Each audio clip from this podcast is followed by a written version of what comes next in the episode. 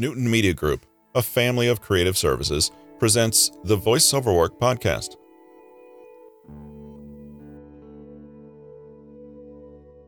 Today is Thursday, September 16th, 2021. On the podcast today, we introduce another new book that is now available on audible.com. Have More Energy, a blueprint for productivity, focus, and self discipline for the perpetually tired and lazy. Written by Peter Hollins, narrated by Russell Newton. Money is important. Time is important. But these are not the quantities that will limit you in your life. Without energy, neither of these factors means very much. Nothing really does. Think about it. You can have a huge bank account, but it won't matter one bit if you're confined to your bed with glandular fever and unable to stand up straight, let alone spend and enjoy that money. You could be young, bright, and full of promise, but if you're depressed and lethargic 100% of the time, all that youth and potential mean nothing. Without energy and the capacity for action and execution, all your best intentions won't matter a lick. This is a book about the psychological and physiological bases of energy, where it comes from, how we can maintain it, and how to get more of it.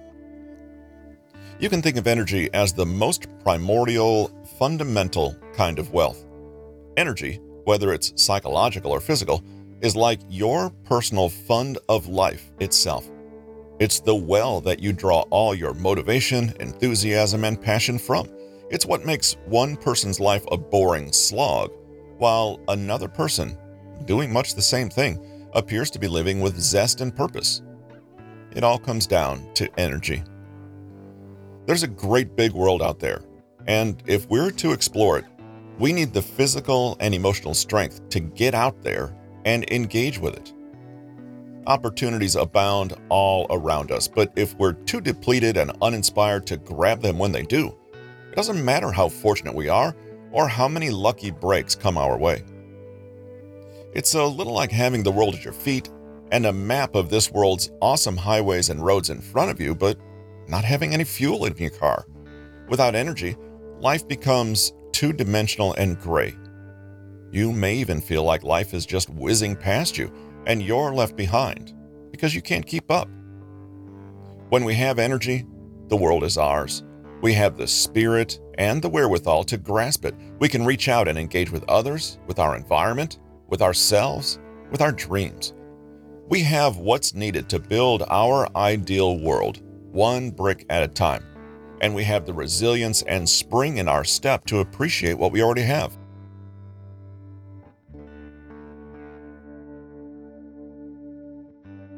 To learn more about today's author or book, please visit Amazon.com or Audible.com.